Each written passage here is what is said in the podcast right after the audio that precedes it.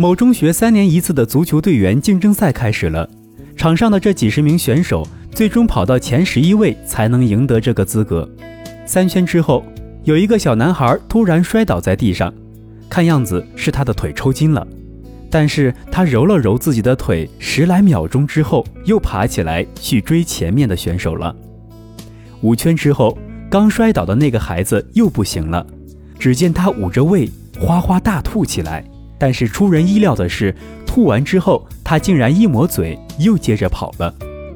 十圈之后，这个虽然不太快，但一直坚持的孩子已经进入了前二十名。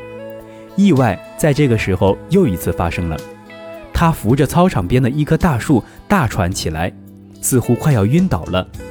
可是只几秒钟，他便又回到了跑道上。最后，这位小男孩终于以第十名的成绩如愿以偿。那么差的身体素质，何以到最后竞争成功呢？要知道，那些败下阵去的选手几乎都比他的身体好得多。面对众人的质疑，小男孩说：“因为我只有一次机会。”我的家族有一种遗传的腿病，到了十六七岁便会发作。如果这次我失败的话，我就没有下一次机会了。哦，原来那些身体不错的人之所以失败，是因为他们知道还可以有下一次。这个小故事告诉我们，投入做事儿是成功的前提，切断后路又是投入的前提。倘若事先存下这次不行，下次再来的心思，人就不可能全力以赴。失败的几率也便会随之增大。